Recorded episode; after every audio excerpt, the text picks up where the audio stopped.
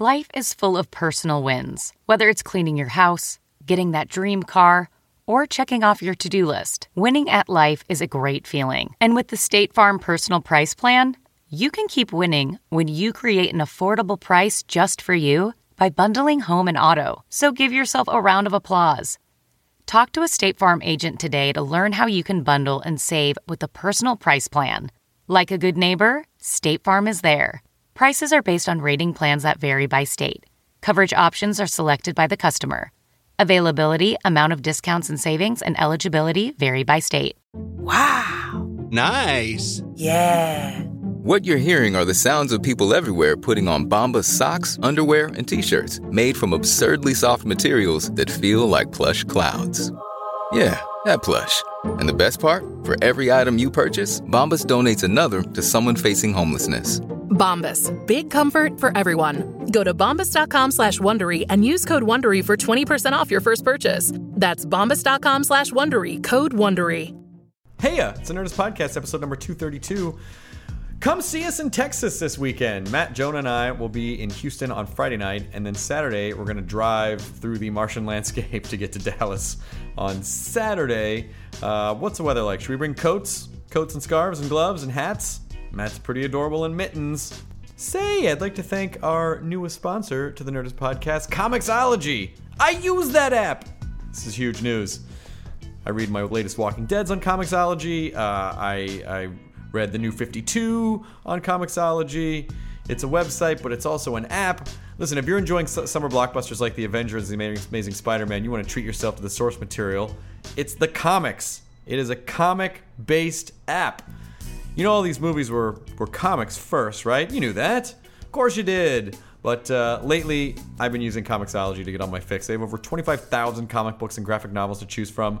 So if you're in front of your computer, you're listening to this podcast on your iPad, your iPhone, your Android, your Kindle Fire, you can get a comic and you can read it right now. I mean, my favorite thing to do is you finish one issue and there's immediate instant gratification. immediate instant. I'll use redundant terms because that's how instantaneously it happens. And for the next 24 hours, Nerdist fans can get two digital comics for free through Comixology. You get Amazing Spider-Man number 648. It's the beginning of one of the most acclaimed runs in Spidey history. It's Dan Slott reinvents Peter Parker's world and Spider-Man presents this new awesome jumping onto point for the world of Spider-Man. The other one is the Avengers X Sanction number 1, the perfect starting point for fans who love the biggest characters, the Avengers and the X Men.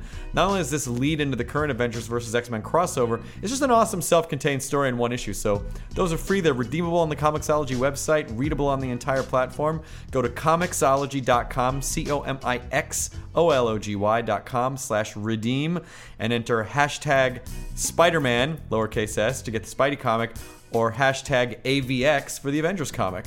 Give the codes to all your friends. Shit, I don't care. Do it. Hand them out. You know, they made these codes with hashtags, so they're super, super easy uh, to remind people. So do it. Get the word out there.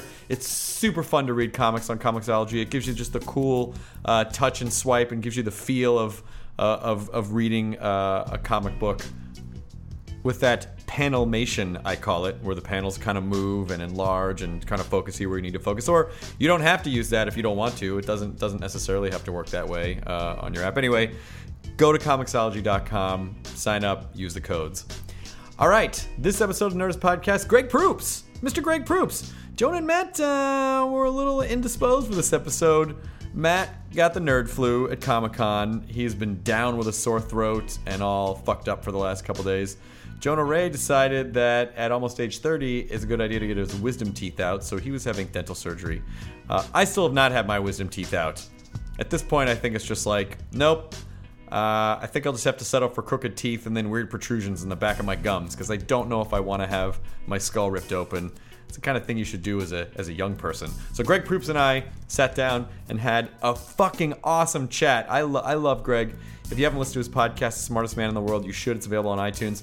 Uh, Greg's just a terrific guy uh, with a, a, lot of great information, super smart. And I've been a fan of his ever since Whose Line when. Uh, when uh, the, the the Wheaton and I used to be roommates, and then every day in the afternoon we'd watch Whose Line on Comedy Central, and just fucking love those guys. So it's really cool now to actually be friends with Greg Proops and. Uh, and, and get to do stand up with him and stuff. So, this was a super fun conversation. The Nerdist Podcast, episode number 232 with Mr. Greg Proops. Now entering Nerdist.com.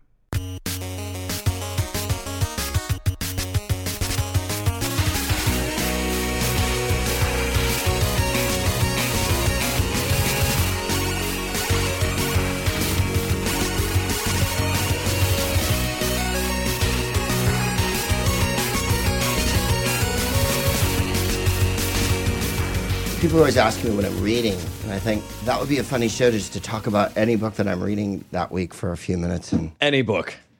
well, I mean, I read a lot of history and baseball and junk like that. What's your What's your favorite uh, period of, in history? Ancient history, Ancient, like like Greek, Roman. yeah, Nice. Greek, Roman, Egyptian. But right now, I'm just reading these two Terry Jones books on medieval history. One was about the Crusades, and one was like called Medieval People, and they're, you know, they're fascinating. man. Like like Terry Jones. uh, the Terry Jones. He, Oh, he does wow. documentaries in England all the time, history documentaries, and he's quite funny. He's always got his clothes off in them, you know, like there's always a scene in a shower somehow where he manages to get his kid off. And of course, he's just this giant thing, you know. Um, but he's dead funny and he really knows everything about everything, you know. It's him and another cat named Alan Ereira. And uh, they produced a whole bunch of them. And I've been watching, you know, like medieval weapons and all this stuff. But he writes books off the back of them. I, I found one in the airport in, in Heathrow called Barbarians. And I read so much ancient history about Romans. And then I found this barbarian book, and it's how they're not barbarians. The Romans were just full of shit and labeled them that way. And like they had really advanced cultures, but the Romans suppressed them and took away all their, you know what I mean? And Usually, when people don't believe exactly the same things we believe, they're called barbarians. Exactly. And that it really comes down to a belief system more than a physical manifestation of their barbarianism. Right. I mean, not everybody that's a barbarian is walking around with a double-headed axe and a bear hat on, you know, chopping people up. I mean, they are in the movies. Uh, yeah, like they thought the ancient Greeks were barbarians because they like boys, you know. Right. And then the Greeks, of course, invented like things like, oh, I don't know, the steam engine and stuff way before anybody Or did. the arch. yeah. Uh, How much, what percentage of history that we accept as fact do you think is actually bullshit because of whatever uh, whatever literature survived to, to document it? That's a really good question, and I- I'm always thinking about it because I, I read the ancients too, and the ancients are lying, right? They're spinning all the time madly, or they, or it's been written a hundred years after the fact, and they want to cast it in a certain way. I would say maybe almost half. Right. Because what what you really, you know, you, you sort of take the modern day analogy and then you go, okay, let's for instance say, you know, there's a, there's a very limited amounts of text survived from that period, Yes. and so much of it was was oral tradition, which you know I, I couldn't say something from the one side of this room to the other and have it turn out the same. And so you think about you know in two thousand years, if all they had were like transcripts of Rush Limbaugh, Yes. and they would be like, well, I guess this was exactly what was going on at the time. Is that a lot of times people don't, I don't know what it is, but a lot of times I think people don't view historical documents as editorial. Right. they just view them as like, no, no, no, these are just uh, black and white facts. It's like, no, this they were written by a guy who had a particular political agenda, and you know, you're talking about a period of time where uh, religion, science, and politics were all e- exactly the same thing, Mm-hmm. and so there were a lot of reasons why the things that he's saying may or may not have been true. and and wh- who gives voice to the poor? Who who's a slave writing history? Who's a woman writing history? Who's a child writing history? So they get written out entirely. Right. And it focuses on these warrior kings and this and that. Like if you like you're saying, if they only found Rush Limbaugh, wh- what if they just looked at our coins? What we're obsessed with eagles and we trust in God? and and, and there's who are these August men with wigs on and shit like that? Like we're making so many presumptions based on coins and stuff that we find. That's true. And uh, I mean, obviously, the, the context of everything has changed, but people haven't changed that much. There's still the same five things, you know greed, avarice, conquering, taking, squashing, and Yep. lying. Yep. And still every and still every generation says uh, every generation says this is this is the darkest period in history. Yes, every generation. And they thought the world was going to end a bajillion times, or this is the, uh, uh, you know, like the more I read about the Middle Ages and the and the Enlightenment and uh, uh, uh, the Renaissance and all that, those are all fake names put on them later. When I was growing up, I thought, oh, when people lived in the Renaissance, they thought, well, it's the Renaissance. Let's just you know read some classical texts. and put it. And it's And then I'll play a lute. right. And then now the whole new theory is in all these books I read there was no Renaissance. It's just the end of the Middle Ages, and it had already been going on for 200 years. It's just that they decided to call it that. And then, you know, there's obviously Leonardo. There's lots of leading lights that come popping to the fore. Sure. But along with Leonardo is Machiavelli, simultaneous, right? And and uh, the Borgias. So like. Leonardo rolled with the Borgias. He was part of their retinue. But yet he was this gay artist who was a humanist, vegetarian, and he liked women. And he had an insane world that he lived in too of engineering and all that jazz. But of course, he made military machines or designed them for the war machine because that's how you had a gig. Yeah. So clearly, and it's not written anywhere, he knew Machiavelli. Because if he was in the same group, Sure. you know, I mean, they don't like we don't have video of them now. now, now we would have video. Well, we don't have it now, right? I mean, we just went through the giantest war ever, and there's always that one picture they show of Dick Cheney with Saddam Hussein from like 1974 when they're shaking Right, hands. right. But clearly, there were many more meetings. It didn't just I go mean? from that to. Yeah, we well, make enemies out of people. it's sort of like you know they're in a certain stratum. They're probably going to know each other. It's like, hey, you know, uh, you know uh, Louis C.K. and Mark Maron, Yeah. and like these are comics who you know, like you know, you know people in your field or people in your general area of study, even if whether or not we know them well. It's like, well. Particularly in those days, their, their paths probably would have crossed at some at some in a point. much smaller world, Yeah. more rarefied atmosphere. Explain the Dark Ages to me. Was this 800 to 1300? Was this was was that? Am I getting the dates They right? Was, keep moving the goalposts on it, but yeah, like sort of vaguely in there. A So- lot of times it goes from the end of the Roman Empire uh, or the end of the Western Roman Empire, so in like the late 400s or late 500s, and it, it, it's dark in so much as a bunch of knowledge is lost, uh, and and then uh, you know because in the obviously the Romans had mad engineering uh, and they bathed. And there's a book by Boris Johnson, who's the mayor of London, who's a right old fascist, but a, quite a decent historian. And uh, he, he wrote this book about how the EU is analogous to the Roman Empire. And the thing he kept fixating on through the Dark Ages was there's you don't find scissors. He goes, there's no more tweezers and scissors. Everyone was so hairy. And he's like, in the Roman days, you were shaved clean and you went to the bath every day if you had any money at all. Even poor people went to the bath every day because you could go for like one sesterce or whatever it was. And, Sure. and uh, and, and Arabs have always had baths. Like if you go to the Arab world, you know there's always a hammam everywhere, a, communal one where people go, men on one side, women on the other. And bathing sort of got lost in the Dark Ages, right? But the idea that there wasn't science or that there wasn't technology, just no real advancements of any kind. Is it possible that that that did happen and we just don't know, or is it they really there would have been some indicators at some I think point? there was science and technology. I just think it moved a lot slower, and I think because of the, the lack of good roads, uh, the, the one the other thing that Romans did, uh, aside from dominate the world with their enormous cock, was build roads everywhere. They had to get their army from one place to the other. So the entirety of Europe and the Middle East and Africa is conne- was connected by roads, and they were brilliant at bringing water in.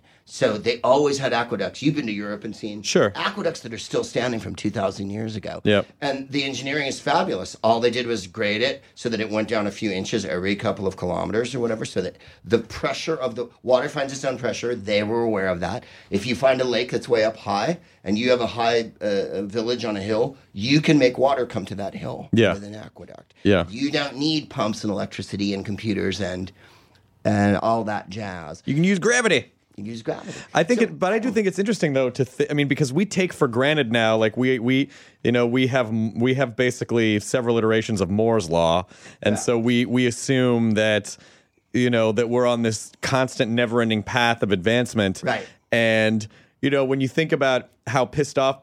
How excited people get every year a new iPhone comes out, and then if if if, if Apple or whatever company doesn't reinvent the industry every year, people get mad and frustrated. No, it's all boring now. It's like do you realize there were periods where centuries of nothing happened? Yeah, yeah. People ate, they shit, they fucked, and that was it. That it was nothing, no nothing for No printing press. hundreds Yeah, yeah. and hundreds of years. No media. Entertainment was someone who came to your town and juggled. Oh, You know oh, I mean? us. right? Or us, or us. Yeah, no, I know that the pressing to go forward all, all the time, and also the presumption that somehow it was uh, uh, uh, different. You know that that um, I've lost my train of thought here, but yeah, I agree with you. Say there's this built-in obsolescence of everything now. Uh, there has to be a new phone. There has to be a new computer. There has to be a new this, how new that. We couldn't build the pyramids. No.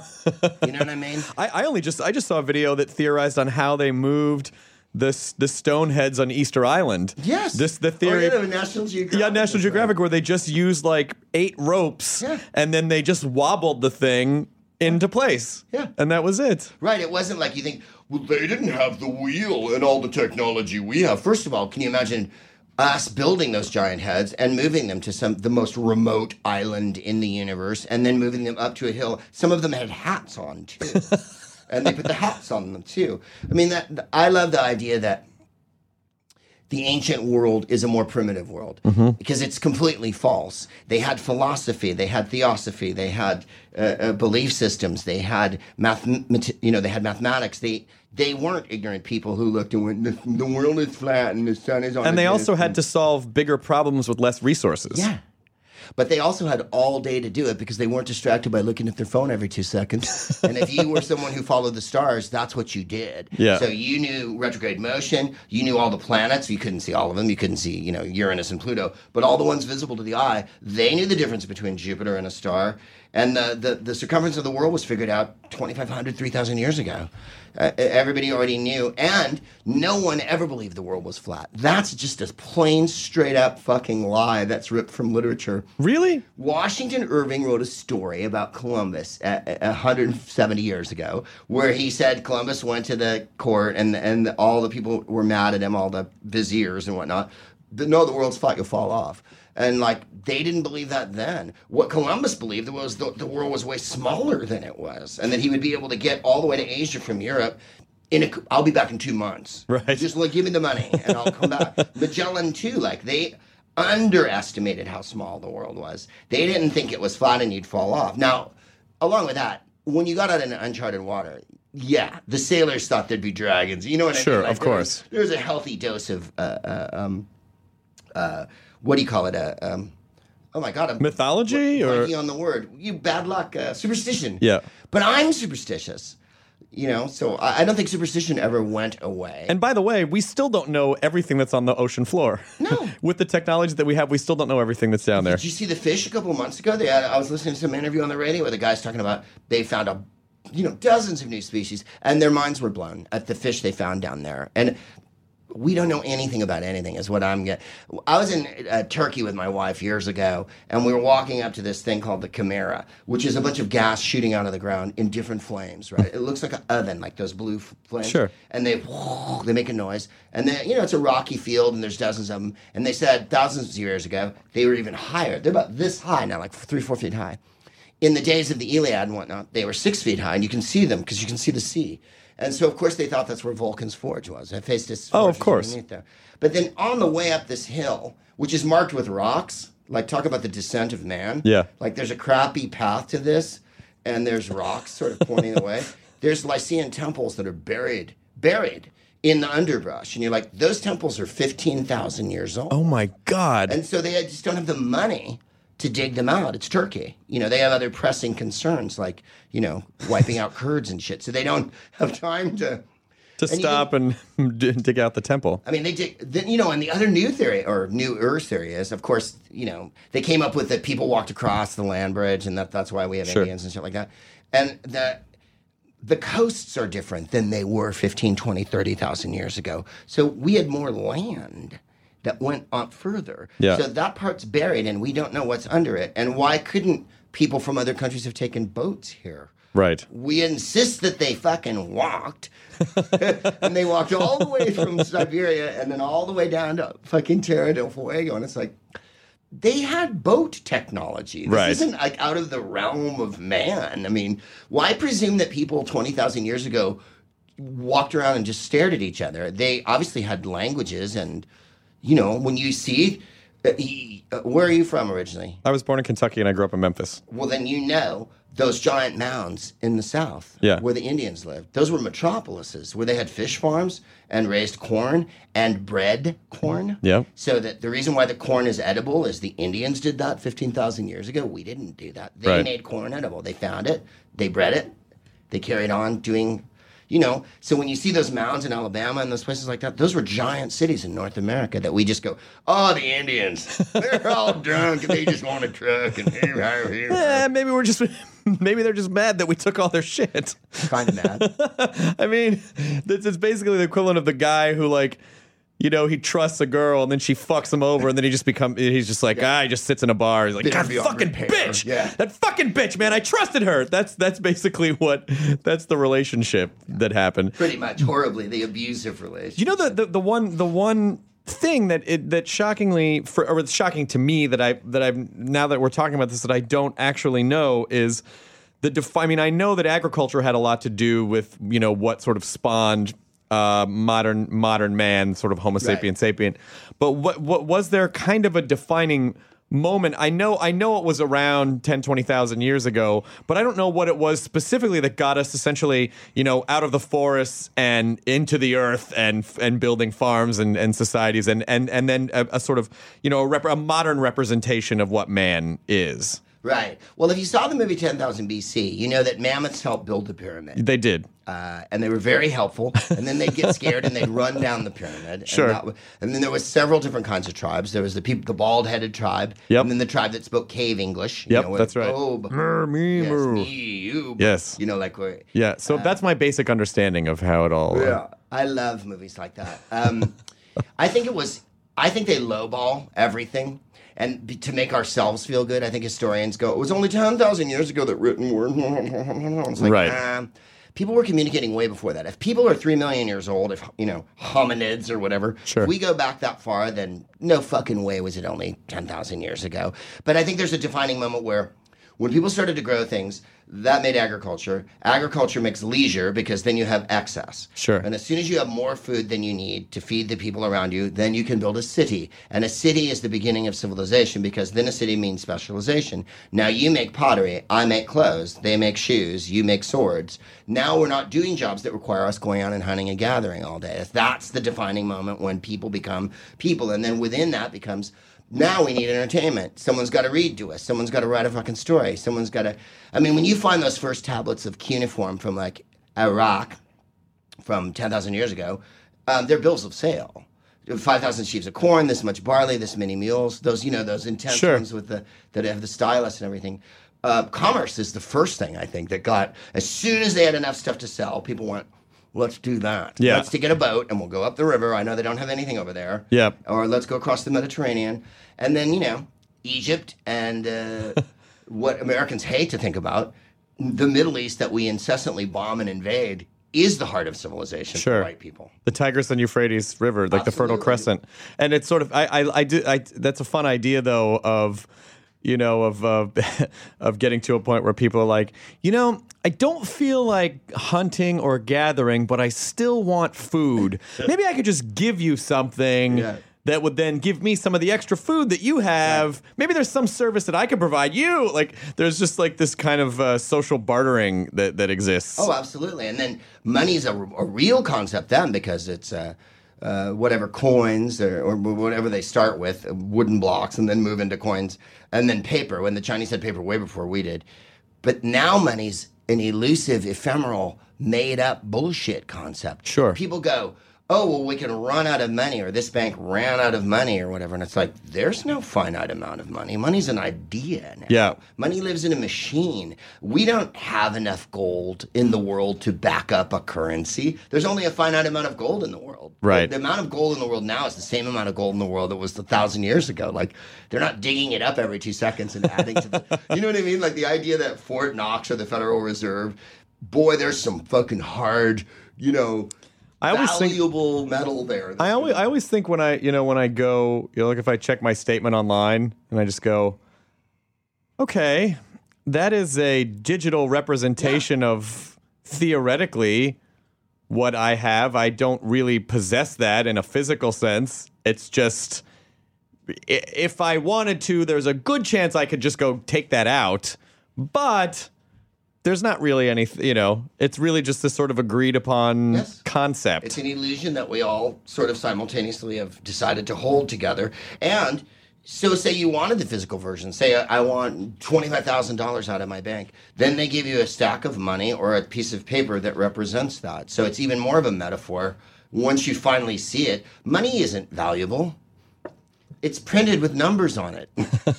they are the same piece of paper Yeah. over and over again. Like, you know, you can imagine a gold coin and a silver coin have different value because of what they're made of. Sure. But what we deal with now is like a, and the idea that oh, so the ancient people are primitive because they put coins in a bucket. It's like um, they didn't pretend. Those, those were precious metals that were hard to find, and that's why they had value. I mean, when you hear about banks go broke or what was it, J- J.P. Morgan lost two billion dollars like two months ago, Yeah. and then they went, "Eh," you know, Yeah. like. Where is it? What is it? Where did it go? Whose was it? You know, it's just this big swirling mass. of I mean, I guess I don't fully understand all that. I just, I, I, in my head, I just go, well, I guess it just vanished. But it obviously it had to go somewhere. When Somebody people when people lose money in the stock market, someone else is winning money somewhere. Yes. because it's. I mean, you know, in the sense, in the sense, it's it, it, it, falls under the same. I think the same definition of conservation of energy. Right. Where it's like it's not created, it's not destroyed, it's redistributed. So it's where where is it redistributed? Yeah, where did it go? Uh, yeah, that's just to me. That's the big lie of our time. Uh, uh, you know, all, all the money gets spent on. Uh, not that they wouldn't have done it then. That's the other thing I think. If the Romans had have been able to have nuclear warheads and and TV and spin propaganda and the internet, they'd have loved it. of course they would have. they wouldn't have waited one second to use it for evil purposes like we do now. No, no, no, no, no, no. They were, you know, I mean, I know they loved science and philosophy and whatnot, but they were just as egocentric. I mean, like you have to, you have to have a certain amount of narcissism to think, you know, that we're grand enough to deserve those things oh, and Oh, yeah. to and to celebrate ourselves. You know, control an empire and make one language, one law, blah blah blah blah. blah. I know. When Marco Polo went to China in the 1200s, he saw eyeglasses, people using coal for fuel, and paper money, and people were writing checks. And he'd never seen a check in his life. He's from a merchant family, and by the way, he spoke Chinese and Mongol because his uncle and his father did. You they was making like he just wandered over there. His father and his uncle had been there, came back and got him when he was a teenager, took him back over, and he lived there for 20 years. oh wow, Well, Kublai Khan made him a tax collector, so he went all around, down to Vietnam, Java, everywhere, all across China. And everything he saw blew his fucking mind. He'd never had food that had different subtle flavors. He'd never had, he'd never seen anyone write a check while wearing glasses. Go, you can cash this 5,000 miles from here because we all agreed. Because Europe was still, you know, oh, they weren't as advanced. And all, and then when he came back and told everybody what he saw, which he did in his book, they called him Il Milione in Venice, the million lies. oh that sucks. no, I swear to God, you guys, I swear. I saw fireworks that lasted all night from a pleasure boat full of women on it in the middle of a made a man-made lake with everyone wearing silk. Whatever, hippie. Yeah, exactly. The fuck out of here. Dude. nobody has that shit and nobody ever will.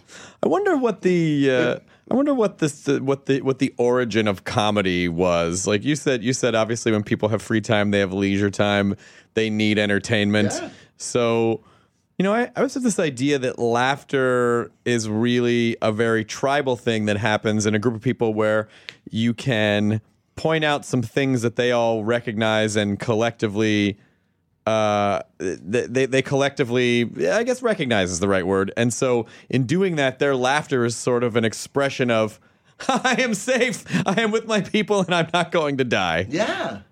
I think that's exactly right. Uh, I think the first gag is someone hitting someone else in the head with a stick and everybody standing around and the guy didn't see it coming, you know, or, or, or it fell in, you know, someone tripped someone and everybody goes, ah, you know. Yeah. Uh, But there is that safety, that tribal thing. Humor doesn't exist on its own. I mean, obviously you can laugh on your own, but as soon as you add an audience, then one person is the focus of it, I think. I mean, by the Middle Ages, it's sophisticated because you have to have a jester, uh, as well as people who go from town to town. And then there's balladeers who write the song of you, just like in Monty Python's uh, Yes, Brave Sir brave, Robin. brave Sir Robin. Yes, Fucking, they had guys who wrote songs about them, who followed them around and shit like that. And and it's just true. how powerful were the court jesters?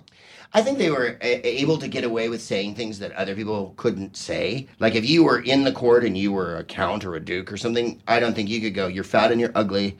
You have rotten teeth and your wife's a whore, Right. Without getting your head chopped off. But I think the jester could come out and do it, and the king would be like, oh, "This guy." It's sort of like Rickles with Sinatra, Of course. You know, like I I remember Ed Crasnick telling me a story. He was in the dressing room with Sinatra and uh, I mean with Rickles, and he said Rickles would call Sinatra on the phone and go, "Shut up, Frank." And Frank on the phone, he could hear him would go, "Everybody, he just told me to shut up." Like no one, no one speaks to the Pope that way, you know. But there's always one guy that's Yeah, allowed to. Yeah, yeah. This guy, because he's harmless or he's whatever position he holds. I mean, to take it even to a, like a metaphorical level or whatever, we're, we're jesters, right? Sure, of course. We're, we make fun of whatever field we're making fun of, and and uh, we're allowed to do that. Uh, you can throw darts at the elephant, and uh, you know that's why we have political comedy. That's why we have social comedy. And that's why there's comedy a, pa- that's a parody of other media and other comedy. And uh, Well, to a degree, we do. You know, what, what I'm noticing lately, though, is because uh, I feel like you know, obviously, we don't have there, there. There's obviously no legal censorship. Uh, I mean, to a degree, Yeah. uh, but TV. but uh, but I feel like there's a tremendous amount of social censorship now of, of like of people being offended or outraged by things and that which I think you know in a sense makes them feel superior when they can go you're not allowed to say that. And it's like and you know I mean it, it's dicey because I've I've said a million times before you know you either i- i- inside comedy, inside all comedy, for the most part, is the seed of something that is offensive to someone. Because this is our job: is to take things that are uncomfortable and deal with them and express them and try to make them safe and manageable for everyone. And so, you know, the person who is offended by, uh, you know, a joke you made about like, hey, that guy made a joke about punching a baby. That offends me. Or like, yeah, but you just laughed at the joke about the fat guy, S- but you didn't mind that that hurt that guy's feelings, you know? So it's like people just only care about what directly affects them.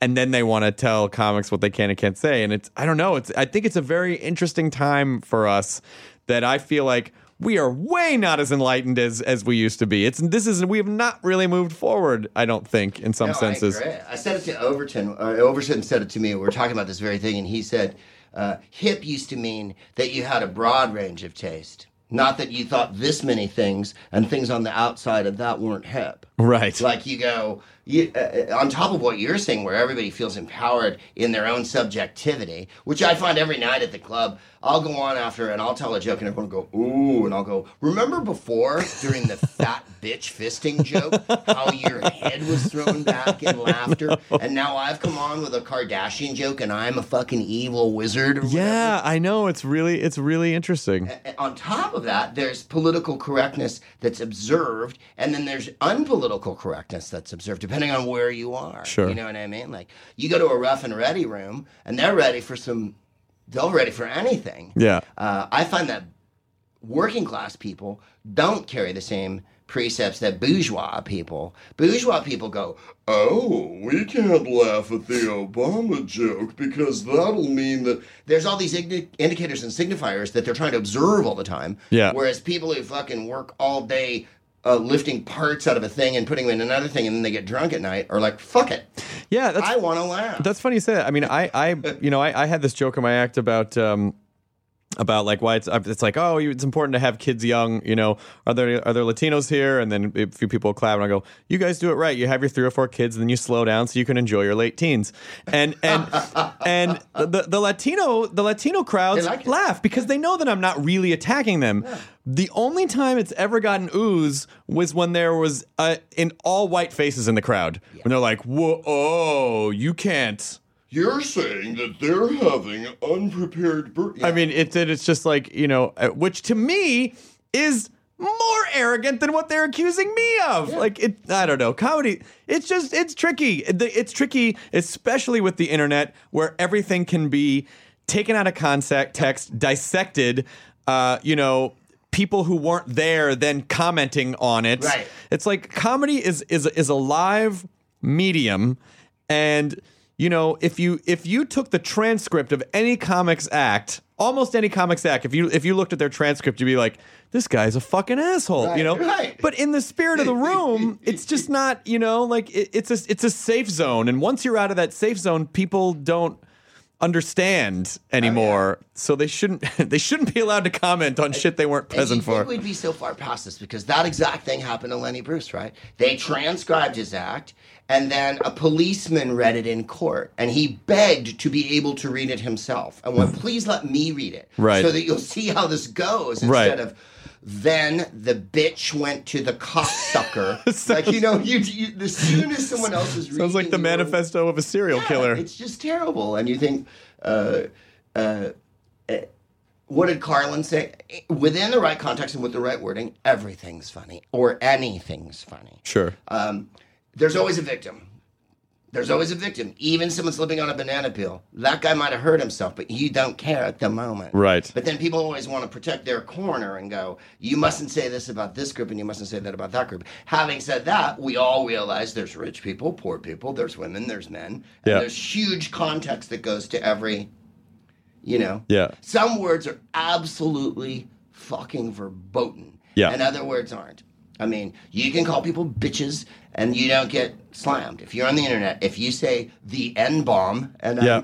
I'm being childish by saying it, Yeah. uh, that's just verboten. Or the sea dog. The sea dog. That one just stops shit dead.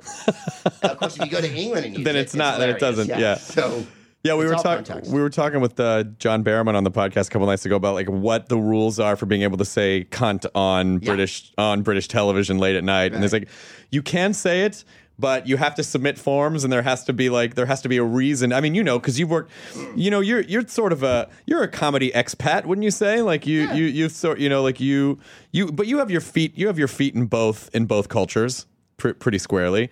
I was just there for a couple of weeks. I was just in Dublin and England and did a bunch of shows. And uh, speaking of, uh, I got I got a dude that like heckled the shit out of me. I was playing this tent called the Udderbelly uh, uh, on the river in London, and it's a, it's a tent, right? So, you know, you're really a clown. Flat floor, raked house. So it's too bright. You know, so I'm standing there on the floor. You're not above them. You're not on a stage per se. You're in an arena. And this dude was just fucking me off, and he was heckling me, and he was, uh, uh, you know, giving me the oh, you're you're kind of a faggot or whatever thing. Yeah. And I went over to him, and I kind of lost my shit, which I'm not that proud of, but he deserved it. And I go, uh, listen, mate. I go, uh, I, I have a huge ego. I want you to go. And I took out a 20 pound note. Yeah. And I said, fuck straight off out of here. Here's your money back. So he took it because he was going to prove a point. He was with his girlfriend or wife. He split, and I'm not kidding. Three beats later, came back in and went, handed me back the 20 and went, she locked it. and I mean, the place was people were throwing shit at him. Like, it's England. So all of a sudden, glasses are starting to fly. That is such that's such a great moment. I mean, like the the the the heckler duel, which I know they the British crowds love to see that more than you know we get we get a little more uncomfortable sometimes in the states, and we're told to keep quiet in audiences, and that's fine. I mean, it it there there is there is a sport in it, and as a comic who likes to kind of you know, keep every set fresh. It's sort of fun to talk to people in the audience, fuck around. But every once in a while, there is that one guy, and at a certain point, when they don't stop, it is really fun to sort of take a step back and just let let and they don't know that it's going to happen but you know oh one more sentence and the audience will hate you because they didn't pay to see you and you're you're tanking their experience Yeah. and all I have to do is just let you continue to be you and you're you're done that's so gratifying to me when that happens when you can actually get the crowd to turn and just implode on the the guy who will not fucking shut up Will. The skill is to not hammer on them so hard that the audience feels like they're on his team. Right. Because that happens, right? That's the opposite of it. You go, hey, you fucking blah, blah, blah, blah. And then they kind of go, hey, hey, hey. Yeah. He's just a drunk. Yeah. Instead of when you, like you say, let them detonate. It is a it is a really it's it's such a fine line and I wouldn't even know how to tell someone I wouldn't even know how to tell someone how to do it other than just you just have to be in that situation a lot to feel it. It's it's so like it's so like uh, uh, kung fu with the blindfold. Like it's you you ju- you just kind of feel. What is it about us? Do you think that how do we get that awareness of a room? Like you know, you know what I mean. Like that sort of that Spider-Man time thing Oh, where where you're just hyper aware of every inch of the room and like what the what the energy of each section is and what's how it's gonna you know it does i mean it doesn't happen all the time but it when you kind of get into a role then you just are like and you just you could just feel the room Absolutely. I say that to the crowd. I'll go, by the way, I'm Jedi, and I know what each of you are doing on each show. and I can tell those people back there aren't reacting right now. Or you see people looking down, or they're all of a sudden the glow of the phone, Yeah. or whatever. And like, it's just a thing. It's a spider sense you develop over time where you really can feel a whole room. Not only that, and I don't know if this happens to you, I can count a room. I can count how many people are there, and I'm terrible at math. No, I- just, I can't do that. at the end of the night, I'll walk out and go, "What was there? About 180 people?" And they go, "Yeah, there was 193." and it's just a sense like I can't count. I'm not counting. it's something that I think it's fun to watch. Like it's almost like uh, when a young comic starts, or like a mutant kind of starts figuring out their power, but they don't know how to control it yet.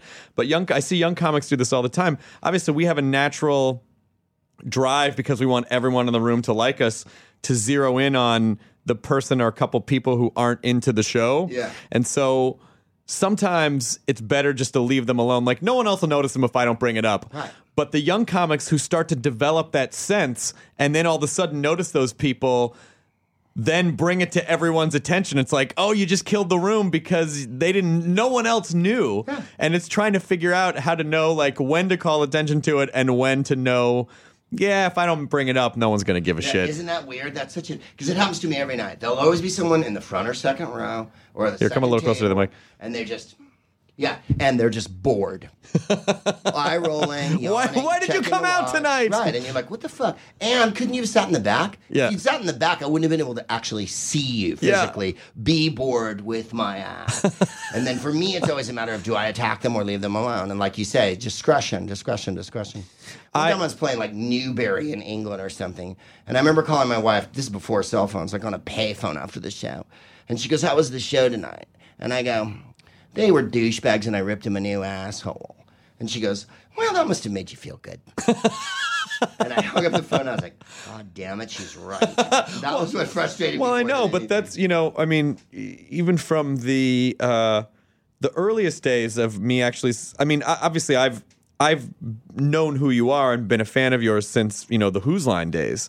Uh, but the first time I, I got to start seeing you do live comedy, there was a certain thing that I noticed you would do, and I always was like, "Oh man, I would, I can't, I, I would love to be that confident on stage." Which is, I would see you. I feel like say some things that you knew were going to go over the audience's head, so that they could challenge you or not get it, so that then you could just fucking go after them. And it was so much fun. It was so much fun to watch because as a young comic who was kind of afraid in the beginning of audiences, it was the ex- the polar opposite of like not only are you not afraid of an audience, you are daring them to challenge you so that you can try to fuck them up. And to me, that was just like the ultimate power in a room.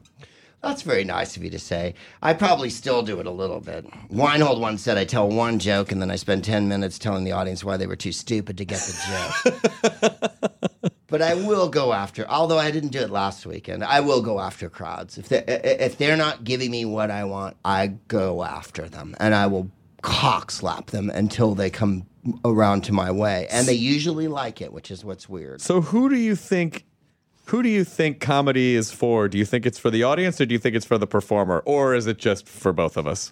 Well, it's for both of us. I mean, I, I do it for myself. Someone asked me the other day, "Do you uh, try to tailor material so that the audience will like?" It was. It wasn't in a stand-up context. It was in some other like comedy thing. Do you try to write material so they get it? And I was like, "No, you can't." Uh, oh, with my podcast, do you do you tailor your podcast to make sure the audience gets it? And I Sure. was like, no. I talk about it, the obscure shit. I mean, you're you're prima, you're the biggest example in the world of you didn't take something that everyone likes. You took what you liked, Sure. and you made it into a thing. Well, that's the ultimate goal of a stand up, I think, is to, you know, it's just that Bill Hicks thing of like, however he said it, but, you know, the more. The more you you are, the less competition you have. Yeah. You've already got a product. You. Yeah. You don't have to be like all the other ones. And I, I've felt like as a stand-up, I, I'm in the same field as a million other people. But then when I started doing the podcast, and it's sort of evolved over the last couple of years, the more obscure I make it, the more I make it about what I like to talk about, mm-hmm. and the more I ignore utterly what television or any other media would demand of stand-up. The more people have responded to me personally. Well, I think there's a real. I think there's something inherently fun about even if you don't get exactly what someone's talking about. There's an energy that you pick up on when you know that someone cares a shitload about what they're saying and they know what they're talking about, even if you don't know. Even if you don't understand the material, Yeah. it's still it's still interesting and fun to watch. I agree. Uh, I, I think people watch the old British Whose line, and you know how Americans are. Anything that's even vaguely foreign, they like lose their shit entirely. Sure. Like if they hear the word Twiglet or John Major or something, they'll be like, "But what's John Major?" And it's like he's a prime minister. What's a prime minister? You know, Right. like, uh, but I think it was fun for them. Like people, I think the, part of the excitement of it was they go like, "Man, I couldn't figure half that stuff out, but it was great," you know. Well, yeah, it's, I mean, obviously there were references that I didn't get when I was, and then there was no internet at the time to rush over and be like, "Who is that person?" No, there wasn't. I just, I just, I mean, there, th- there was, there was an internet, but it was still, I think, relatively DARPA based, and Oh, yeah. it wasn't really. But, uh, but I think, uh, but I, I remember still responding to the fact that the crowd there fucking ate it up. So I was like, oh, okay, I don't know what that is, but it's obviously a thing because everyone else gets it. Why is everyone laughing at a Torvill and Dean reference? And like, who the fuck are... Even when I was there, I didn't get things. And even now when I play there, I'll go to the comedy store or whatever, and we'll be doing improv, and they'll yell shit out that's just completely, I don't know what you're talking about. That's some sort of 60s or 70s English shit that you guys all know that I don't know. Yeah. And they also have way more of a collective memory. Like they, hilariously, well, since we were just interrupted by English people, uh, they all use the same phrases. And Americans do, kind of, but not as much as English people. Like they'll say, uh, at the end of the day, or um, uh, uh, easy peasy lemon squeezy, Sure. or I'm chuffed, or tiggity boo. Right. And like everybody knows what it means. And like here, there is still, we're so big. It's just- still yeah. more regional things and more like, you know, that country. And in Australia too, I find like they, they really do, they lean on catchphrases to help, you know, the lubricity of socializing is if you go to Oz, and I'm sure you've been, it is good day, mate, and good bless. Well, yeah, because there's only like, 18 every million. There's only human- 18 million of them. Right, and the continent's vast, and there's 12 of them. and mostly uninhabitable. yes, and wildly, uninhabitable, like just lizards spitting poison and They're just there are puffs of puffs of vile things that if just you like- touch they, your skin crisps. and- carnivorous birds Yeah, and really is fucking wild. baby-sized spiders and Oh, you know it's just there there are coastal people that thrive on the coast and then they just you know going inland sucks you know you don't go Pretty to you don't go to Alice Springs I I've been to uh yeah, I mean, I've I've been to uh, Brisbane and Melbourne and uh, and Sydney and you know just kind of a, kind of around that you know Queensland, Me too. Queensland, Brisbane. But I've never been in the interior. Flown over it. I've never, never been, to Perth. Never been Or- to or Perth. Tasmania. Oh, I did go to Perth on the last trip. I've never been to Darwin, which is way the fuck uh, up there. Uh, Perth was better than I thought. I really enjoyed Perth, and also Bon Scott is from uh, Perth and is buried there, so we were very excited by that. Um, uh, Perth is deeply Asian.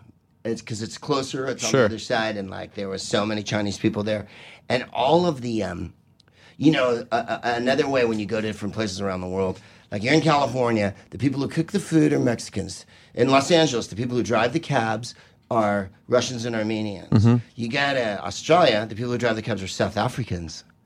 You know, like there's always a Sure. Bracero program Sure, yeah. people are brought in from another country. Uh, and then you go to London sometimes and you get in a cab. And where are you from? Uh, I'm from uh, uh, Bulgaria. What do you do there? I'm an engineer. I'm smarter than everyone who gets in this fucking cab. Yeah. It's just that I'm here and I can't. I can't do what I was trained to do. In Australia, too, people say like people come from Indonesia and like what you meet an Indonesian cab driver. What do you do in Indonesia? I'm a physician. Yeah. When what are you doing here? I'm driving you around. Could you please just pretend to choke on something so I could try to practice the thing that I was trained to do? Because this you isn't it. That's all economics, but uh, yeah, I don't know. They uh, uh, the fun part of doing all that travel is is uh, trying to communicate with people in every well anglophone people let's be honest i'm not i'm not i'm not trading in any other language right now. But i did the podcast in australia and i did the podcast in new zealand. I talked about them to some extent. And then i talked about the shit i wanted to talk about. But i think they like it too you know they, there is a slight inferiority thing uh, with australians and kiwis because they're not close to us uh, physically, and uh, uh, or England, which is the motherland for them. We're not the motherland for them in any No. way, other than sort of the media, kind of. Uh, they're much more influenced by England, and um, I, I always think they do because the English people treat them that way. One, but also two, Yeah. they feel a little. They like to be recognized Well, there and then also culture. personally, I don't think they should still have the law of prima nocte. I mean, I don't think it's. I don't support it. It's. I think that really has had a lot of. Them. It just makes them feel good. makes him happy, Chris. What are you gonna For the queen, lunge. Yeah. Otherwise, the P- the prime minister in Australia a few years ago, when the Queen went down there, patted her on the back. He cl- gave her a good old clap on the back. and you're not supposed to even touch her. But it was like Australia's all, ah, all LA's. Where's all LA, ma'am? Oh yeah, just give you a good pat on the back there. Yeah, yeah, yeah. Oh, you all right? Yeah, Oh, get up there off the floor. yeah, right. Oh. Hand that a Victoria Bitter. yeah, they're, uh, they're VB, have a bit of VB. Yeah, VB. Yeah, when I oh that's when I was still boy when I was in Australia last time I was still I was still in uh in it, it was still boozy Hardwick so it was like VB and Crown Lager and Oh, yeah. you know all these great beers and they don't drink Foster's. No, they don't drink it at all. They think it's a joke. Uh, that is always amusing. I want, but they do love bloomin' onions. I'll tell you. Yeah, they do, man. they'll have a blooming onion on you. And they'll eat, uh, what do they call them? Bugs? The You know, they're like the little crayfish. Oh yeah, They're the bugs. uh, Something bay bugs. I can't remember the name. uh um, damn it, I know. I know what you're talking about. Yeah, yeah. The crowd will have to go Google it. they will. Bugs? They eat bugs? Yeah, they do. I almost I've never performed in Australia though. I feel like you know so much of my This year, this would kill there. The whole, you know, the game culture, the we should we should go do some po- you know it's just the economics of it i mean it's it's Yeah, hard is. it's hard you know it's uh it's your your your your podcast is essentially you M- my podcast is me and matt and jonah and so it just becomes three times more expensive to take the podcast on the road especially. Well, drop that dead weight and just go down on your own and have them be on the phone. Hey, we're doing all right here right now, right? uh, no, I love those jerks. I know. But but I but I do, you know, I, I, w- I would love to bring them there, but just the you know, especially the economics of getting getting to Australia, it's just like, well, it's like uh, five or six grand just to get there, and Yeah, it then uh, yeah, it is. you know, and then staying because you can't go for two days. Although I know guys who go for two days. Um, Fucking you crazy. really have to put some weeks in when you're there. Well, yeah, it's just uh, 13 and a half hours to Sydney. And then, and then, just from Sydney, just getting to other, you know, places around there. So it's uh, like when you're there, you should be there. I've always wanted to go to New Zealand too, like dying to go to New Zealand. You'd love it. I really love New Zealand. My wife doesn't love it quite as much as I do, but I really love it. We were there last year, but I'd been to New Zealand about five years, and Australia I hadn't been to since the 90s, and it had changed so much for the better. It was way less sexist, it was way more worldly. The internet had changed it. In 97, I remember having a computer in New Zealand. Like that first Mac, you know, that was like the yay big, and you had to put hard disks in it Yeah. to program it, and like some of them failed when it got programmed, so it, was, it always crashed every two seconds. And there was no such thing as like an internet. And the big exciting part was faxing on it. Oh You yes. fax using the computer because you could do that, but you couldn't really do anything. uh, Yeah, ninety seven, and then of course now everything's wired. Uh, There's a lot less of like I remember there in '97 could, couldn't get over that they a guy would come up and go, "How about those Sheilas?" I like calling women Sheilas and shit, and calling Aborigines Abos. Yeah. and like you're like, I'm not that comfortable with this. I'm from California. I don't really- know what your specific racism Yeah. is, but I can feel that it's coming out right now, and I don't feel comfortable right now there was it. a lot less of it. I mean, I remember working with a, a, a, a Kiwi comic named Mike King, and he was a great big Maori, and he was gorgeous, and so was his wife. You know, um, and they're from New Zealand. And when they would come on stage, when Mike would come on stage in Oz, the whole crowd, like you're a sheep fucker. Oh, well, that sucks. Can you believe that? I mean, like, can you imagine a, a comic from Alabama stepping on stage in LA and everyone in the crowd going, mm, you know what I mean? Like, you Actually, I can't imagine that. Yeah. Well, yes, you can. well, in Simi Valley. Here's the point. but they kind of stopped doing that. But I remember him saying to me, everywhere I go on stage in this country and I'm introduced as a Kiwi, they bleed when I walk on. And Oh, my god! He was six foot three and gorgeous and really funny. And I thought, you have to put up with this shit? You know, like, really? Um, but they kind of, like I say, that's over. And uh, they're a little more evolved. And they're being invaded by China, like especially Perth. Um, they're really having to deal with the whole international. They're part, you know, I would always, I would just call them, say, it's nice to be here in South Asia. And they'd boo, you know. And I'd be like, but look where you are. You're here, and Asia's Asia. here. We're we're nowhere near you. I know you have white people culture, but frankly, when, when they go on holiday, they don't. They go to Thailand, you know, or Bali or whatever. That's what's close. I am sad that I've not been to an Asian country yet. Me neither. I've never been. I'm so woefully. I'm having drinks with a buddy who I'd known from years ago named Russell, and uh, Russell and I having drinks. And he's telling me about doing corporate gigs. And you know, and you, you, I don't know how many corporate gigs you do, but I'm sure you've done them. I have. I don't do a lot of them. They're weird. They're weird and they're always uncomfortable. Now I feel like if I were to do it, it would have to be a tremendous amount of money to offset Right. the sort of awkwardness. But don't you aren't you able to put together like your own type of corporate gigs? Like you know, like Comic Con is a is in essence.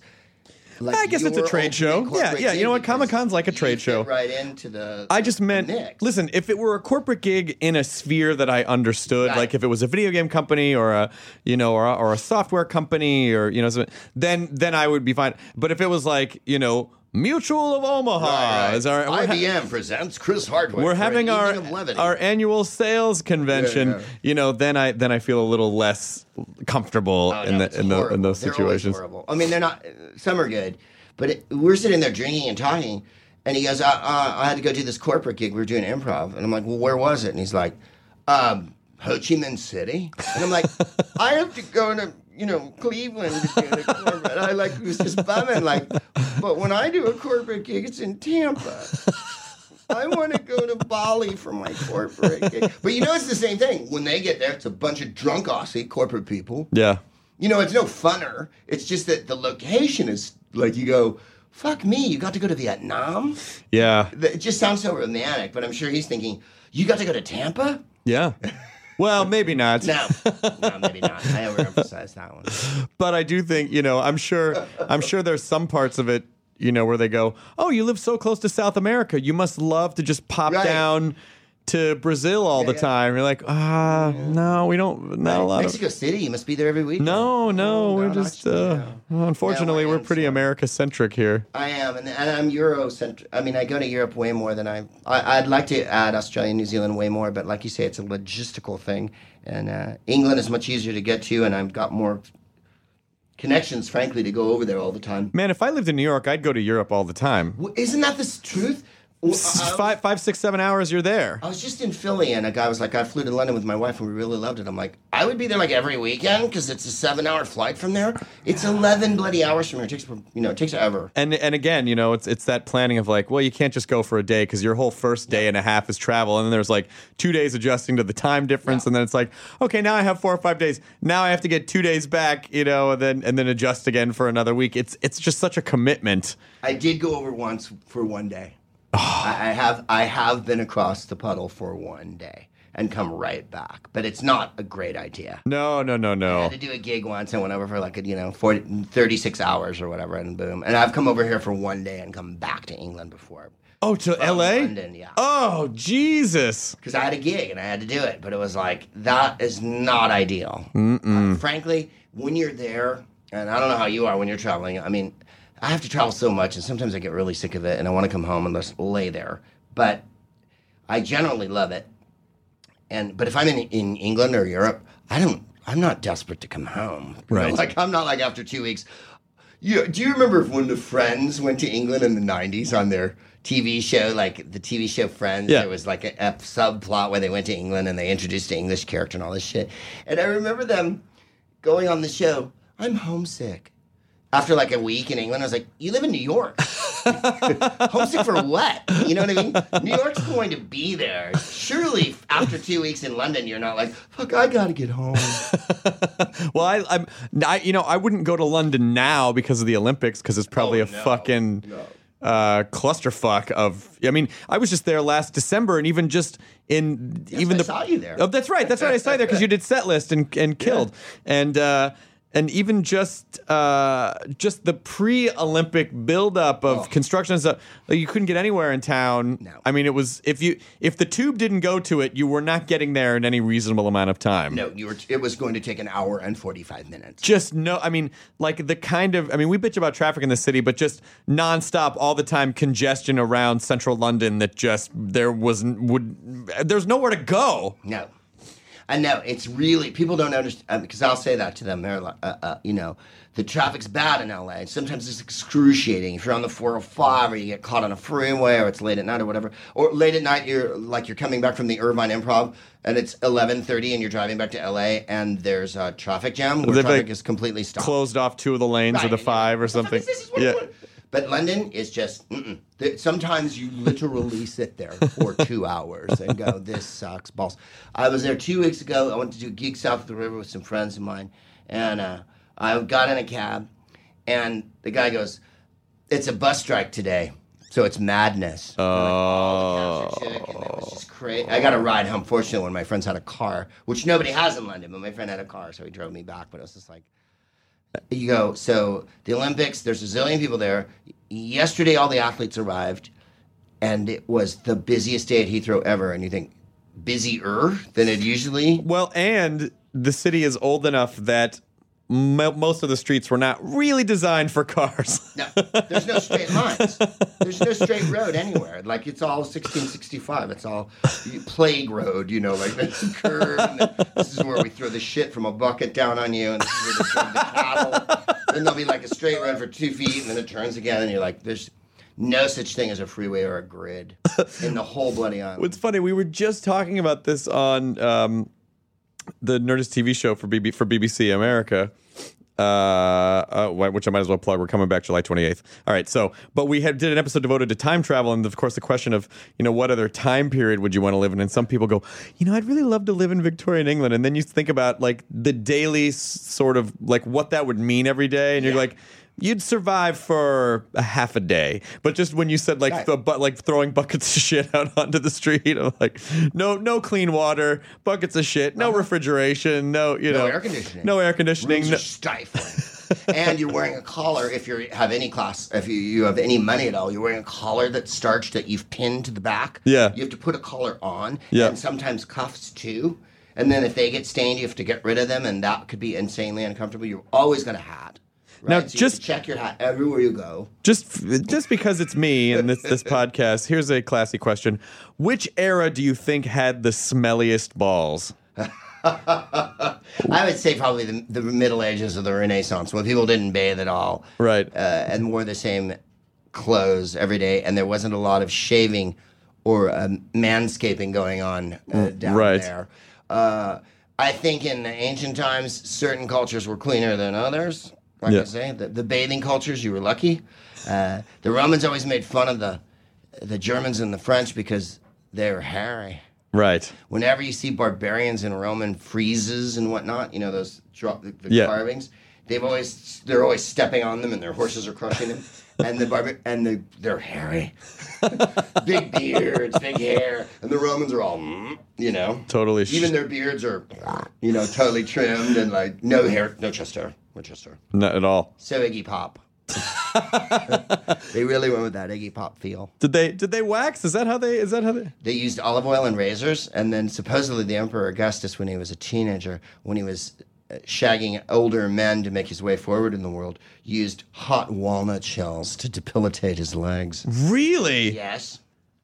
How does that work? You just you just get I it you rub them up and down until the the, the they just of burn the hair off? the hair, yeah, Oh. so that you're a smooth young thing. Oh wow. They were way into that. They, they all were. But when has that changed? We live in Penn State world, like it doesn't fucking exist now. Well, I uh, I always kind of toy with the idea of like, I'll just because I, you know, I'll just shave all the hair off the front of my butt because it's just kind of gross and itchy. In the summer, it gets itchy, and you know. But I never feel more like a serial. Like the couple times that I've actually stood in the shower and taken a razor to my chest, I feel like a fucking serial killer. Oh, yeah, yeah, Like, yeah. and I'm now I'm going around the nipple and Right, uh, right. just make sure we get everything clean. Must be clean. Hair is dirty. Later, I'll do a thousand push-ups. You're like Christian Bale. I'll do. Then I use a, I use a cleanser. Then I use a post cleanser. Then I'll get a very specific card stock Yeah. and then give it to my my friends. Oh yeah, no, the male vanity is a is a is a double edged sword. it's, it's important for men to look and smell good, but there's a certain point where let it go. Yeah, exactly. I, I just I can't get on board. Um, uh, plucked male eyebrows is always weird to me. It always looks. I know I know it's it's cleaner a little bit, but for some reason it just it just looks off. That's like toughie. yeah. The only reason you should pluck it is if you have a huge unibrow. You've Yes, got yes, to clear yes. the middle area. Just make sure there are two of them. right. That's it. But don't start. You know. No, don't. no, when you see him shaped, uh, what's his, that? What's that newscaster on Fox? Shepard Fairey. There's a newscaster. no, Shepard Fairey's the artist who did Oh, the. Shepard. What did I get wrong? What's his name? Shepard Smith is Fairey's the artist. who did that did the Let me just slam someone completely erroneously. You know that Shepard Fairey, the artist who did Obama's thing? He plucks his eyebrow. loves to pluck his eyebrows, but one of them's blue and one of them's red, and then his face is gray. Yeah, there's all these uh, weird tones. These. And he walks around with a logo underneath his chest at all times. it's pretty. It's pretty. Yes, we Shepard can. Smith, I think his name is, and it's clear that he's had Botox, like everyone else on TV. Sure. And it's clear that he's had, you know, some injectables and maybe some, you know, light spray tanning.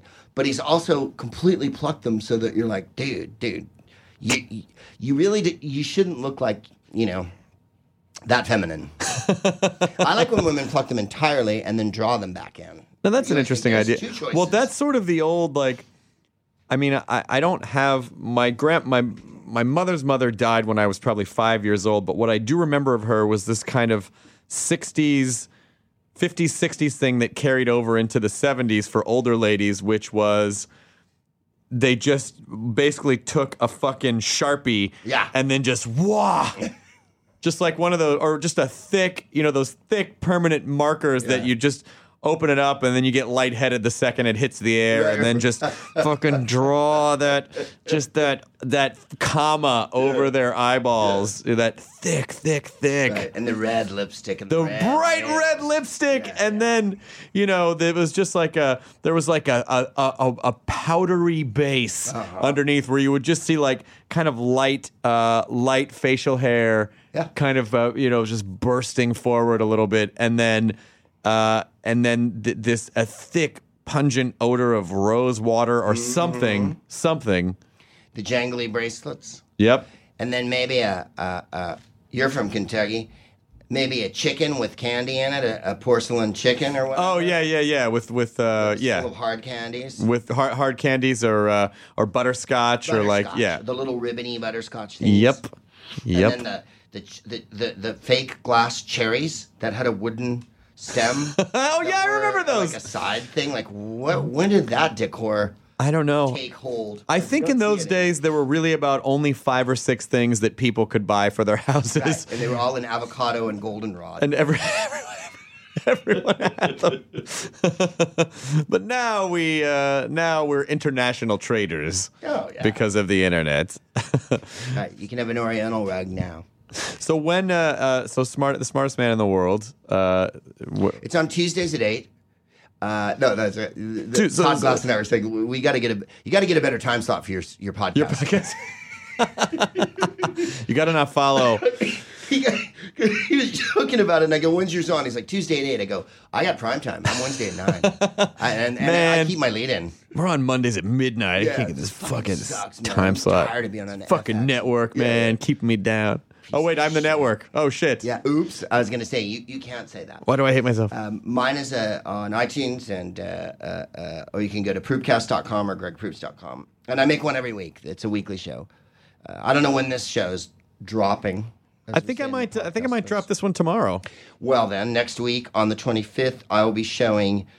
Point Break at the Cinefamily uh, and doing the podcast around it. Oh, I fantastic. The movie. That's Doug shtick. Yeah. Uh, but I'll do a half hour before. We'll show the picture, and then we'll do we'll like have a little discussion after. I did Buckaroo Banzai a month ago. Speaking of Nerdist, Fantastic. and uh, it was really.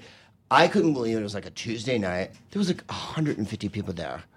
Everyone loves Buckaroo Banzai, and they never got a sequel. I didn't know that though. I picked it because I love it, and my wife was like, "Really, Buckaroo Banzai?" Because I don't meet that many women who like the movie, and she's never seen it.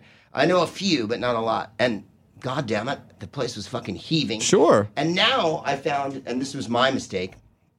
One was to love you, girl, but secondly, my other mistake was uh, I take questions after, and people are going, um, "How come there wasn't a scene?" You know, now I'm having to be like I was a producer. of They the think you're an expert on the Right, film, you know, yeah. like, No, no, I'm just I just watched it a bunch of times. Yeah. I didn't really like. You So know, and then and now so now Point Break. Yeah, now Point Break. But Point Break I've seen a billion times. I don't care about the producing or anything, and uh, no one's going to ask for a sequel because Bodhi doesn't come back. Right. Uh, spoiler alert. Uh, but that is amazing fun. I didn't think it. I mean, I asked to do it, and then they gave me a date, and I had no idea it was actually going to work. I thought like, I really had visions. You know, Chris, when you think you put up a gig and you think there's going to be fucking eleven people here. Yeah. It's going to be me and 10 other sad people, and we're going to have to do this anyway. I always think that. I always think that. I always think that. I always say. I always say to my girlfriend, and I, I I'm never fishing, and I'm I'm not. I mean it sincerely. Like we're doing this podcast, this thing. No one's gonna show up. I don't know what I'm Right. doing. I don't know what. Right. And, and then you know, and then people. hundreds of people there. Then people show up, and then I feel okay, but it never. I I still never. you're talking about. I never get used to the idea. I'm always like, no one's gonna fucking show up to this thing. neither. Well, I mean, my wife said it to me the other day. Why don't you take a day off? And I'm like, because if I don't work, that's the end. yeah, exactly. if this, this I will be stricken from the rules of show business. I'll tell you what it is. I was like, all, all of us, like, I think a lot of us who have the podcast and are building out all these different things, it's like uh, we're all it, we're all the plot of speed. Like, I cannot go below 55 miles an hour. If this bus stops, it fucking blows Uh, up. this will blow up on me. if I don't put one out for one week, that's the end of It's the over. world. Everyone's gonna unsubscribe. I'll never work again. Yeah. you suck. I, I couldn't believe when I started it that like I was doing it twice a month. I thought, well, surely no one will want more than that. And then it was like, where's the new one? Right. And then I didn't quite get it regular for the first couple of months, and it was like it would come out on a Tuesday, or, you know. Yeah. And then they'd be like. Where's the fucking new one? Yeah. Like, you listen to an hour and a half of blather and still want more? So now we put it out on a regular basis on Fridays. Excellent. Uh, but yeah, it's been the funnest thing I've ever done, and uh, and I say that with all sincerity. I've done stand up, I've done improv, I've done a million things, and the fucking podcast is Well, yeah, because it's all you. You take full responsibility and ownership of, over it, and it's you don't. You literally just get to be, even if you're on stage and you're still and you're still saying like, "Well, I'm to do what I want to do." There's still a certain amount of give and take that you have to have with the audience because it's a relationship. But on your podcast, you're just you, and it's sort of like people can either take that or leave it. And so, you know, when people when people say to me online like, "You should do more of this" or "You shouldn't do as much of that," and I'm like don't listen. I'm not going to change. This is I. This is who I. This is what I want to do, and it makes me happy. And you're not paying for it, so Right, You know, like yeah. you know. I mean, I I hope you like it, but if you don't, I'm I can't do anything about that. I'm not going to add more about the Hulk every week just because you like that. But that's what people want. you know? Oh, I should you do that, You should talk though. more about these things, and you're like, um, no, I'm going to talk about what I like to talk about. because it's my. sh- And It's a- because it's free, why don't you fast forward right to the end and see if you find something you like? Well, I will say during the middle of mine, flip over to Dana Gould. Right. You're not going to like this part. or, you know, flip, flip. I'll just name any other podcaster, you know. Flip over to Jimmy Pardo. You'll find his more interesting during the next 20 minutes of my show. well, it's uh, it's a pleasure to have you on again, Greg. Greg Proops. You were on one of our earlier earlier podcasts. Was it? I guess it was a couple years ago. Yeah, it was in the beginning. You were on in the beginning. Really? Was You were you were in the first. You were probably within the first twenty episodes, I think. Really? Yeah. How exciting. Well, thank you for having me back. Great. It's good. It's good to see you again. I and the boys, but say hi to them. I me. will say, hi. Jonah is having. Jonah's getting his wisdom teeth out. How old is he? uh, almost thirty. Oh my, that's yeah. gonna hurt. So and then poor Matt Mira got the nerd flu at Comic Con, so he's he's down for the count. people? From touching people, Uh, you know, I find it's always best to uh, just like just take your finger and then just just just take a like a swath of sweat off the side of their face and then just rub it into your eyeball. That's all. Can I ask you one Comic Con? Yeah, yeah, sure, sure.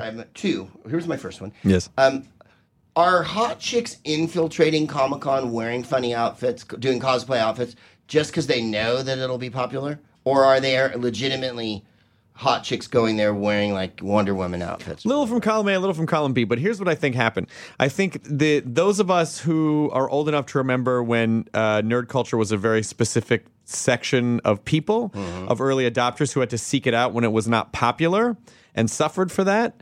I think um, you know there's a certain degree of like you know, oh, those attractive people can't really be into this shit because nerds are this very specific. Yeah. But what we found is that because nerd culture in the last, you know, let's say 10, 15 years has become so ubiquitous and, and, and has become such a an integral part of pop culture, you find that a lot of people of all walks of life just happen to, it was available to them. And, you know, maybe maybe there were maybe there were people who were awkward when they were younger that maybe grew into Right. you know they became more physically attractive or whatever but but but whether or not they were attractive as kids or not the fact is that so much of this is mm, acceptable now Right. that kids who've grown up in the last 10 years are just ki- people you know like everyone you know like there's there they- like i think our sort of 80s archetypal structure is is not entirely accurate anymore Right. Although I keep reading the, all the jokes about it, it's always the same. It's a bunch of fat guys who don't bathe, and Yeah, yeah, which is because that's how that's how uh, mainstream media still represents nerd culture. And yeah, okay, sure, yes, there are fat people who like nerdy things. There are skinny people who like nerdy things. There are attractive people. There are jocks who like nerdy. Like it just it's become so much a part of the culture now that you know. That there are there are there are but there are definitely some people who are exploiting it. There are definitely some people who are like, "Ah, here's where the money is. I'm going to put on this outfit and go take advantage of it." But there are also just genuinely, you know, what what you said exists. There are people from all walks of life who who who are into it. Comic Con this year was fucking amazing. I don't know, you know, it was more crowded than I've ever seen it, but just the energy was really really good this year. nice. Yeah, so it was really fun. I went to one in 80, 80. Wow. In San Francisco. Yeah. Well, that was a true comics con. Oh yeah, we performed and we used to do. I was in a comedy group and we did a parody of um, Empire Strikes Back, Oh wow! and uh, uh, yeah, and uh, I was Luke Skyscraper or some awful goddamn shit, you know, and um, that was like the real deal as far as there were people selling comic books. There was a people selling movie memorabilia, but it was real small. It was in San Francisco at this little venue and shit like that. And you know, just to see it blow up to be like this national. Here's my second question, which is completely self-serving. Sure. I was in the Phantom Menace. Uh, I'm in a new movie called The Hell and Back. Uh, I was in Nightmare Before Christmas. Do I have enough Comic Con credentials to go down there as a, an entity and Yeah. appear? Yes, you do because you have you know uh, you know these comics like the bigger comic cons have become just sort of like media cons. Right. and so for a lot of people who grew up you know or uh, who were adults who remember you from whose line then then you're going to so you're going to have a section of those people. You're going to have a section of people that love you for the podcast. You're going to have a section of people that love your stand up you're going to have a section of people that recognize you as the announcer from the pod races you know? Yeah. so you're going to have you're going to have like five or six really significant things that I think are going to draw people out to see you. I, I if I were you, I, I, I, think you should do it. I think you should absolutely do it. I've And you- never gone, and I- you and you can experiment if you don't want to. If you don't want to go straight to uh, to the juggernaut of San Diego Comic Con, there are smaller ones you could hit that I think you'd enjoy, like Emerald City or Phoenix Comic Con or, or or New York Comic Con or. C2E2 in Chicago, or or actually Star Wars Celebration would be good for you in Orlando because you are in one of the films. Um, I so used to get offers, but they're always from creepy dudes that put a lot of exclamation points in their emails.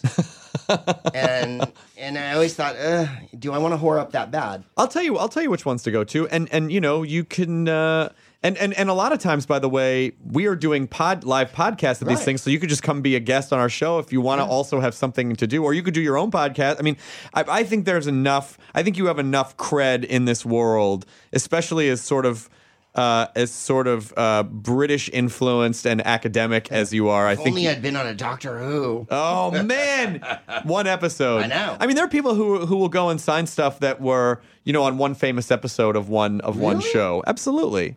See, that's what I was always wondering. I mean, I, I have a few things that I know people, comic people like, you know, Nightmare Before Christmas and shit like that. I don't have any huge parts in anything, but I'm in them. Yeah. And I thought, but I've just never bothered to go. Like I say, every time I get the emails with five exclamation points, I panic. I still think the podcast would be your, you know, would be your biggest draw. It's just that's just the way it is. That's just the way it is now. Like the, our podcasts are really the anchors of of uh, you know why people are familiar with us. Because a comic's job is to get their voice into the world as much as possible, and since that's not as available on television anymore, it is you know that the podcast has become our survival mechanism. We you know like like rats, we have gone from the one sinking ship and burrowed into some other place to try to thrive Is that the truth? and and and it and it's working and we're thriving and so it's really we've managed to squeeze into this this whole new medium that never existed before it's it's a really fun interesting time to be a comedian I agree.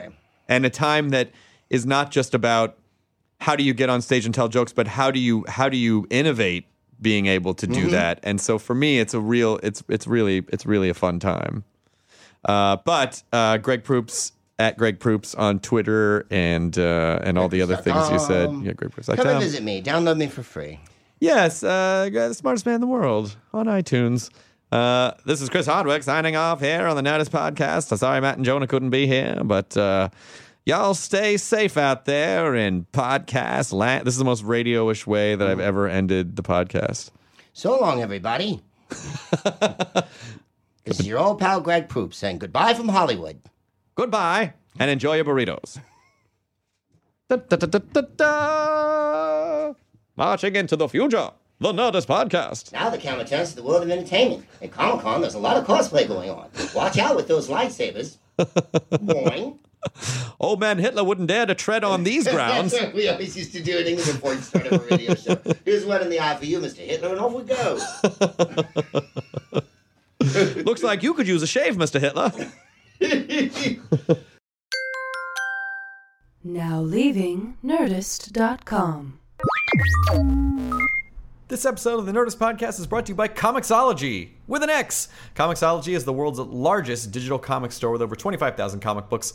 Go to comixology.com slash redeem, enter hashtag Spider-Man or hashtag AVX to get two free comics. Behind every successful business is a story, and some of them might surprise you.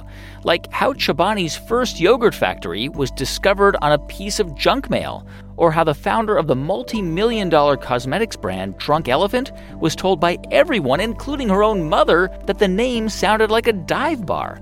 I'm Guy Raz, and on my show How I Built This, I talk to founders behind the world's biggest companies and brands to learn the real stories of how they built them.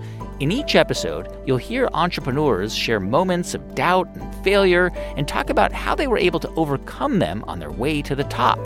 How I Built This is like a masterclass in innovation and creativity, a how to guide for navigating life's challenges from the people who've done it all. Follow How I Built This on the Wondery app or wherever you get your podcasts.